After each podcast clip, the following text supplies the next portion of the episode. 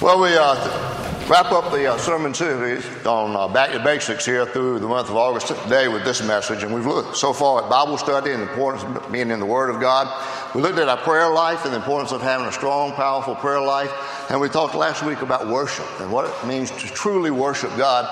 And we participated in one of the greatest acts of worship, and that is in celebrating the Lord's Supper. So today we come to bring it to a conclusion by dealing with stewardship, the issue of stewardship, and asking you a simple question, and that is, are you a good steward? Now, I know uh, that whenever we bring up the word stewardship, that most of you think about money, and you say, okay, here we go again uh, with the church talking about money once again. And uh, we don't like to do that. And we don't like to be told what to do with our money, is what I've been, uh, what I've been told. But um, you can talk about money and how you make it and how much you make of it and where you spend it and how you spend it in any other venue of life, and it's okay. But somehow, when money is brought up and stewardship is brought up in the life of the church, there seems to be a reaction that says all the church wants is our money. No, that's not true. You see, the issue about stewardship has never really been about money. The message of the church has never really been about money. The message I'm talking about today has never really been about money. But it's about, it's about faith and trust and obedience in the life of a believer in allegiance to God the Father. That's what stewardship is all about. So when the scripture talks about stewardship, it's talking about more than money. It's talking about how we handle all the resources of life that God has given to us and how we do it for God's glory. So I think if we come to understand what a steward is, I think we have a little bit better understanding of what our role is as a steward in this whole concept of stewardship. Uh, a steward is somebody basically uh, who manages the affairs of somebody else. I suppose uh, you have a business and you bring somebody in to be an administrator to oversee the finances of that business. Well, you have hired technically a steward or a manager, and they manage your money. They pay the bills that are supposed to be paid. They pay their workers who are supposed to be paid. But none of that money is theirs to do with what they want to do with it. Now, they're responsible to you. And if you were hiring somebody in that position and entrusted them as a steward with your resources, you wouldn't want them spending it on anything but what they're supposed to do. Now, that's the way it is in our life as a steward in a relationship with God. You see, if you are a follower of Jesus Christ, you've denied yourself, taken up your cross, and are truly following after Christ, giving Him your life, then, like that manager or steward you hired for your business, you are managing what is not yours, but what is God's. You, you have got to surrender your claim to everything in your life and acknowledge that it all belongs to God. It came from Him and it belongs to Him. And He owns your time, He owns your money, anything in your life, everything in your life, God owns. If we're going to be transformed as mature believers, as disciples of Christ, following after Him, then we've got to deal with this issue of stewardship. We've got to come to understand what the Bible teaches about it and what God wants us to do about it in return.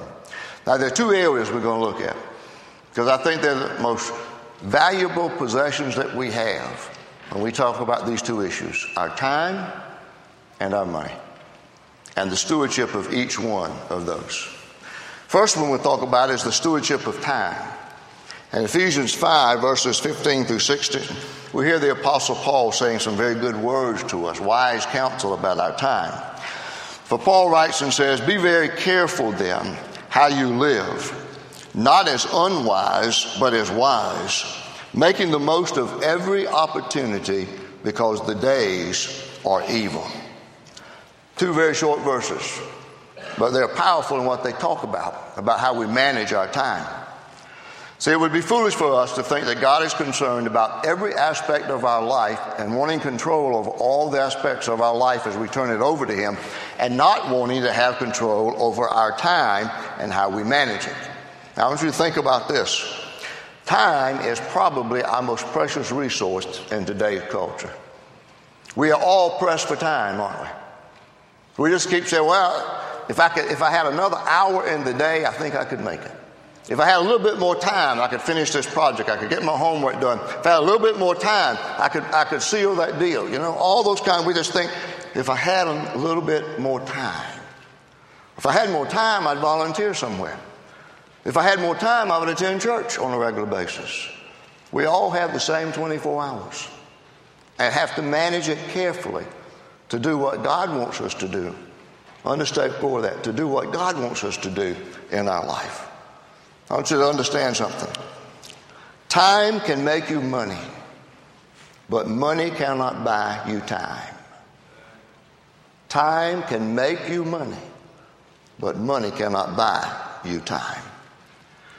Each of us is allotted the same 24 hour period every day. And if we're wise, we will use our time wisely. We got a quick video on that. I think it takes a few seconds for it to get warmed up, so we might as well go ahead and get ready to show that for us. But uh, see if you don't get into the flow of this video as it gets going. It's there. Thank you. Roll them. Rolling. Action. Okay, here's the deal. We all know that life is busy. There aren't enough hours in the day to do all the things that we want and need to do. In fact, you're probably thinking of all the things you need to do next week right now, wondering how you're going to squeeze it all in. But the fact is, no matter who you are, no matter what you do, no matter how much is on your plate, we all have the same gift of 24 hours each day. It's 24 hours, 1,440 minutes, 86,400 seconds. All the money in the world won't let you buy one single second more than the next guy. And once that second is gone, it's gone forever. Look, there goes one right now. Another one, gone. You'd think that we would judiciously use such a limited and valuable gift. You'd think that we would choose wisely how to spend. No, invest our time. But do we? Really? I mean, after taking the time for eating and sleeping and all the other basic necessities, do we really use this gift the way we should? Think of all the great things you could do in 24 hours, all the lives you could touch, all the significant changes that could be made in your life and others. The fact is, you could actually make a difference in this world in 24 hours, or not. So, how are you investing your time? You get, you, you get the flow there? I think we all kind of live like that. The faster it gets to the end of the day, um, the faster we can tend to go to try to do more and more and more. And so I think the message to us is this it would be ridiculous of us if we were not intentional in how we spent our time because it's a very, very precious resource. And then how we spend our time should always be a decision based upon prayer and running that, that issue through the scripture to see what God says to us about that. Because I think if we're going to be good stewards of our time, we need to learn to think strategically about how we're going to spend the moments, the hours, the minutes, and the seconds of every day. That's what it means when Paul writes and says uh, to redeem the time. That's what other translations says, to redeem the time. It means to use that time wisely and carefully. And I think what that would mean in the sight of God, if we're a good steward, is that we want to use every moment of every day in some kind of way, even as that video challenged us, to do something about the kingdom of God and to touch somebody for something that would be eternal in, the, in life, eternal significance in their life. I think it means that we walk through life seeking first God's uh, kingdom and His righteousness. And when we do that and prioritize our life around that, then we understand how better we can manage our time. All of that for the glory of God. And so we need to do that because there are so many good things in which we can spend our time and good ways in which we can spend our time. But the reality is, some of those good things take our time away from the better things which are related to the kingdom of God. So there are always things that take precedent over Sunday morning in the life of a believer. There are always things that take precedent over Wednesday evening in the life of a believer. I mean, you admit it. We all deal with that, don't you? Except staff, we're always here. We have to be here unless we're on vacation. But, you know, you have the option to take your child to go play ball, to play soccer, to go to this here, go there, whatever you want to do, you know, and to travel and do these kinds of things. But that's spending time that's God's time. And you're not doing it in a wise way. Not, not that it's not right, you see, there are good things, but you always have that balance in life, that battle to get balance in life between what's good and what's best. And what's best is using our time for the glory of God. And what happens, I think, is that we are shortcutting ourselves in the fact that we aren't spending enough time with God for Him to have time to mold and shape us into those mature believers and Christ followers that He wants us to be. I got data to back that up. Over 20,000 Christians in 139 countries, most of them, though, were here in the United States, but 139 countries between the ages of 18 and 58 were surveyed in what's called the uh, Obstacles to Growth Survey. This is what they found out. At least 40% of believers around the world say they often or always feel like they're rushing from one task to the next. And 60% of all believers say that often or always the busyness of life gets in the way of their relationship with God. What does that look like? Well, you say, okay, all right, I'm going to start tomorrow. Tomorrow is uh, Monday, first day in September. New day, new month. I am going to start getting up about 30 minutes earlier. I'm going to have my Bible, I'm going to have my devotion material, a cup of coffee to go with it, and I'm going to spend the first 30 minutes of the day in, time with God. And you're pretty good with it for two or three days, maybe a week, maybe even a month, maybe six weeks, and then you know what happens. You're out late doing something, well, you know, I'll catch up tonight. When you get home, there's something else to do. You have to work late. All those things come up, right? You start out with good intentions, but there are other things that come in and take precedent over that time, and you lose that time with God. The early morning hours might not be the best time for you to do your quiet time. In a household running on chaos, maybe it's just whenever you find those quiet moments that you can have time with God. You know, maybe at work, close your door or go out in your car. Uh, uh, Cookie's sister uh, works in a bank in Kentucky. I didn't know this until just recently. I heard her telling somebody this. That every day on her lunch break, she goes in her car. First of all, she takes a quick nap, and then she starts studying her Sunday school lesson. And every day of the week, she does that. She's spending her lunchtime in a positive way, productive. So she's ready for Sunday morning to teach her Bible study lesson. So I think we need to be very intentional about our time with God. And you can't do that unless you learn how to get your hands around time and manage it for the glory of God. We've got to become disciplined in how we use our time if we want to use it for the glory of God. Now, the second area we're going to talk about, you probably didn't think about the first one there being, being time. It's so important. But it is. When you look at your schedule, you look at your checkbook and you look at the calendar and you find the priorities of your life.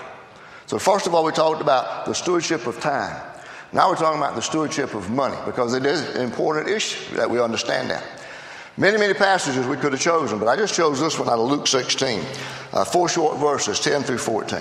10 through, yeah, 13. Whoever can be trusted with very little can also be trusted with much.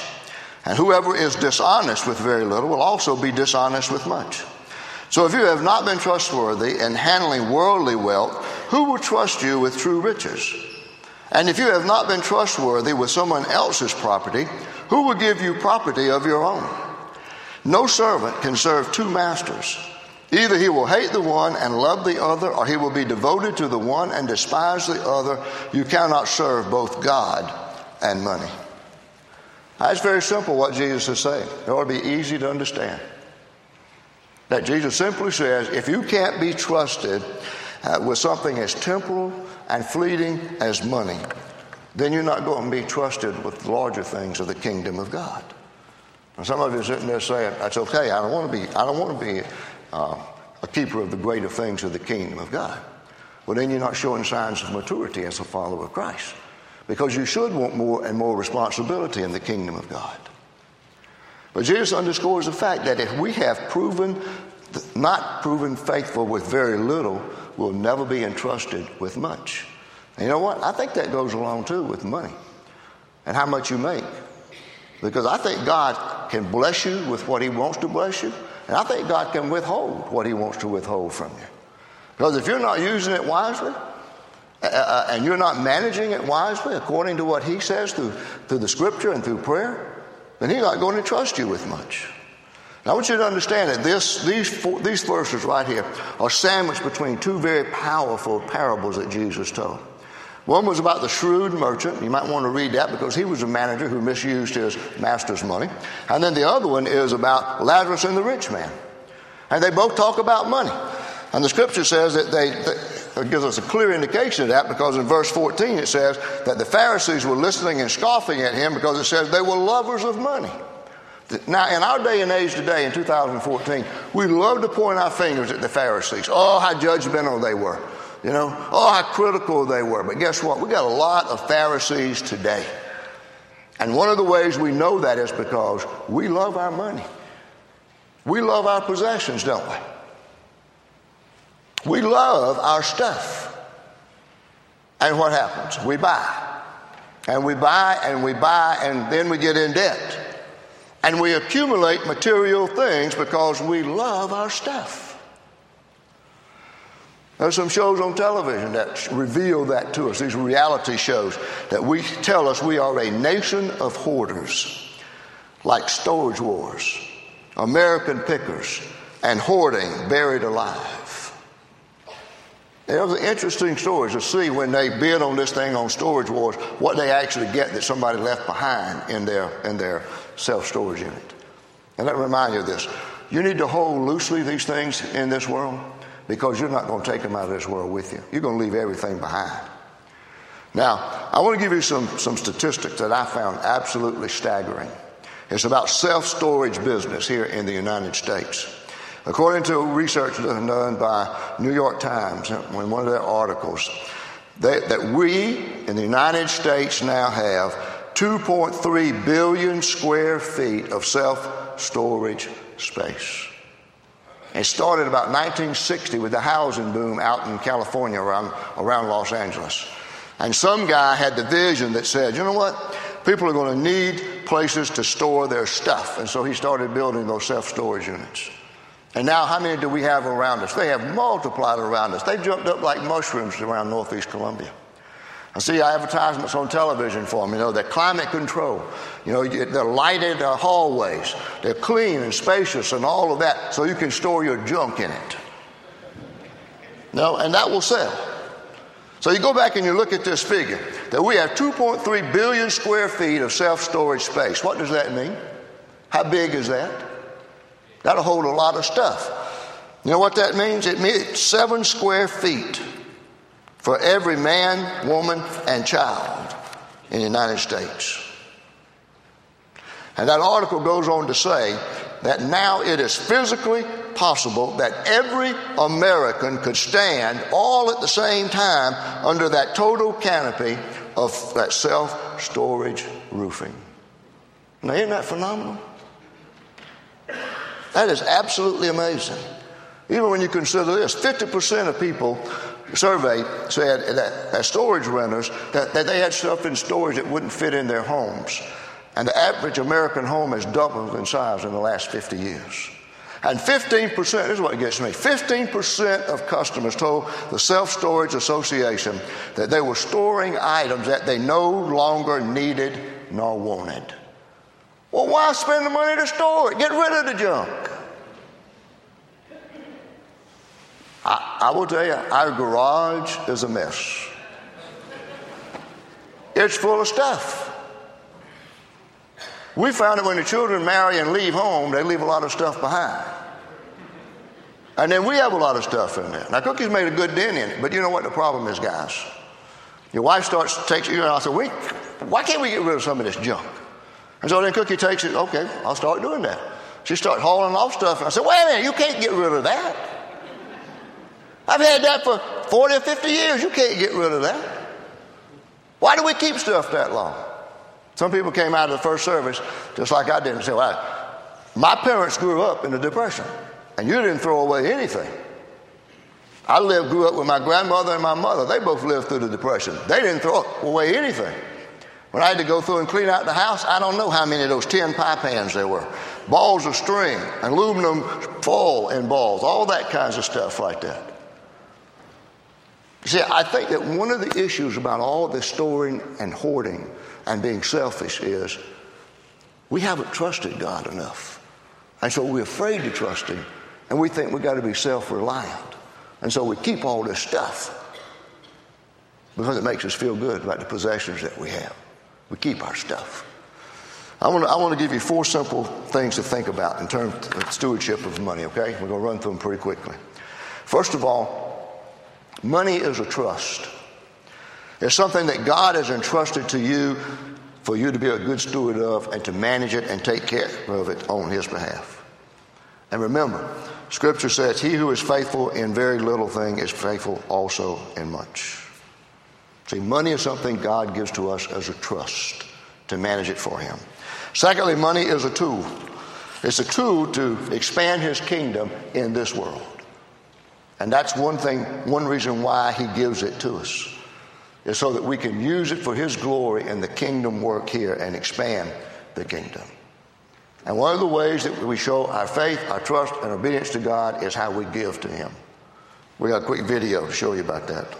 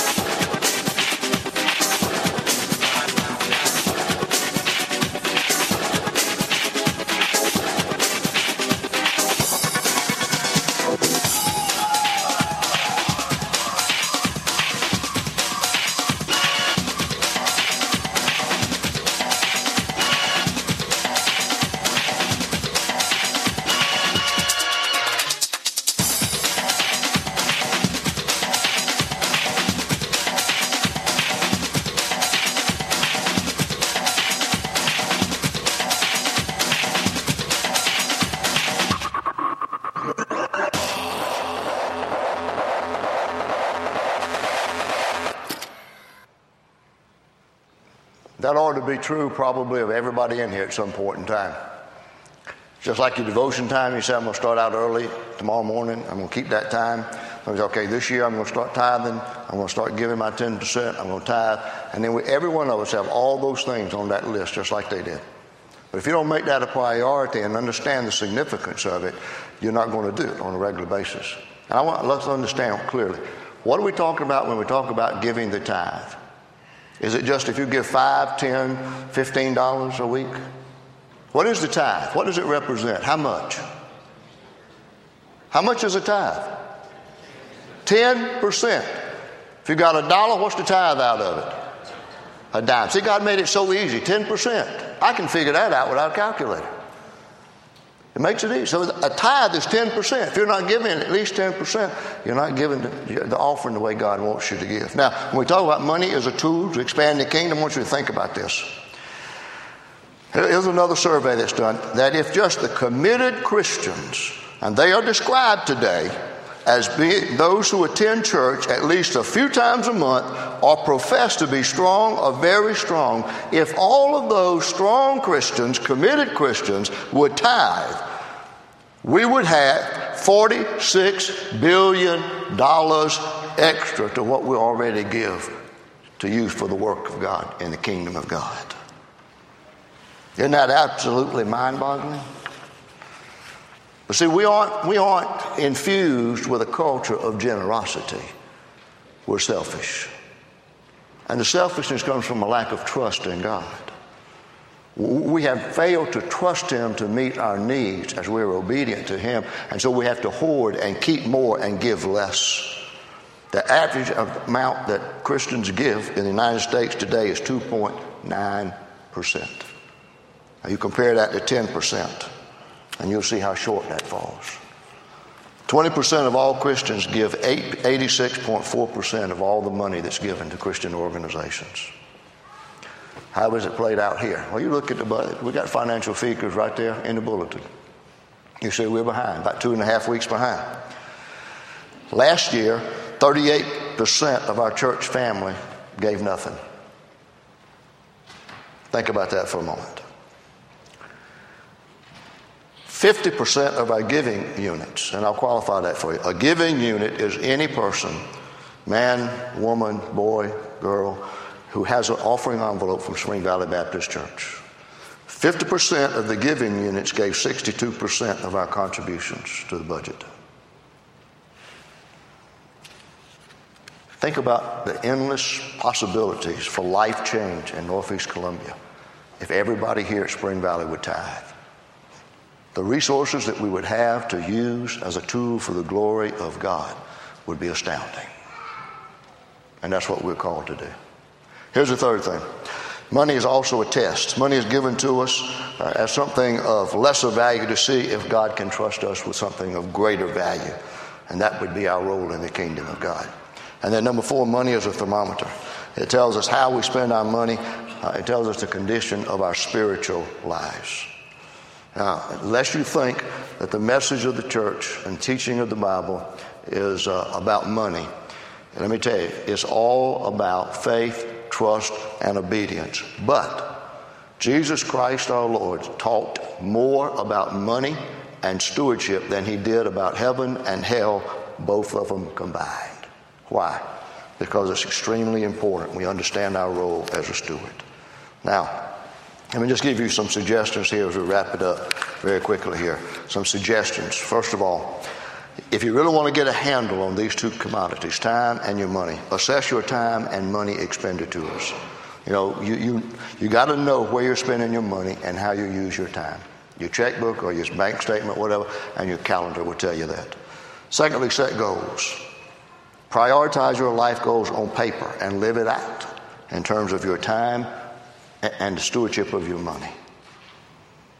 Don't be like the guy in the video, put tithe at the top and kept reducing it when their other expenses came up and then finally moves tithe down at the bottom. That person is going to give only what's left over. Give the tithe first, set your goals. Then exercise faith. See, I think stewardship is all about faith. That we trust God to meet our needs. It's ridiculous you're trusting for salvation with your soul for all eternity, but you won't trust Him to meet your needs today. You got to trust Him. Exercise faith. Step out on faith. Get out of your comfort zone and trust God to provide for you. Everything is His.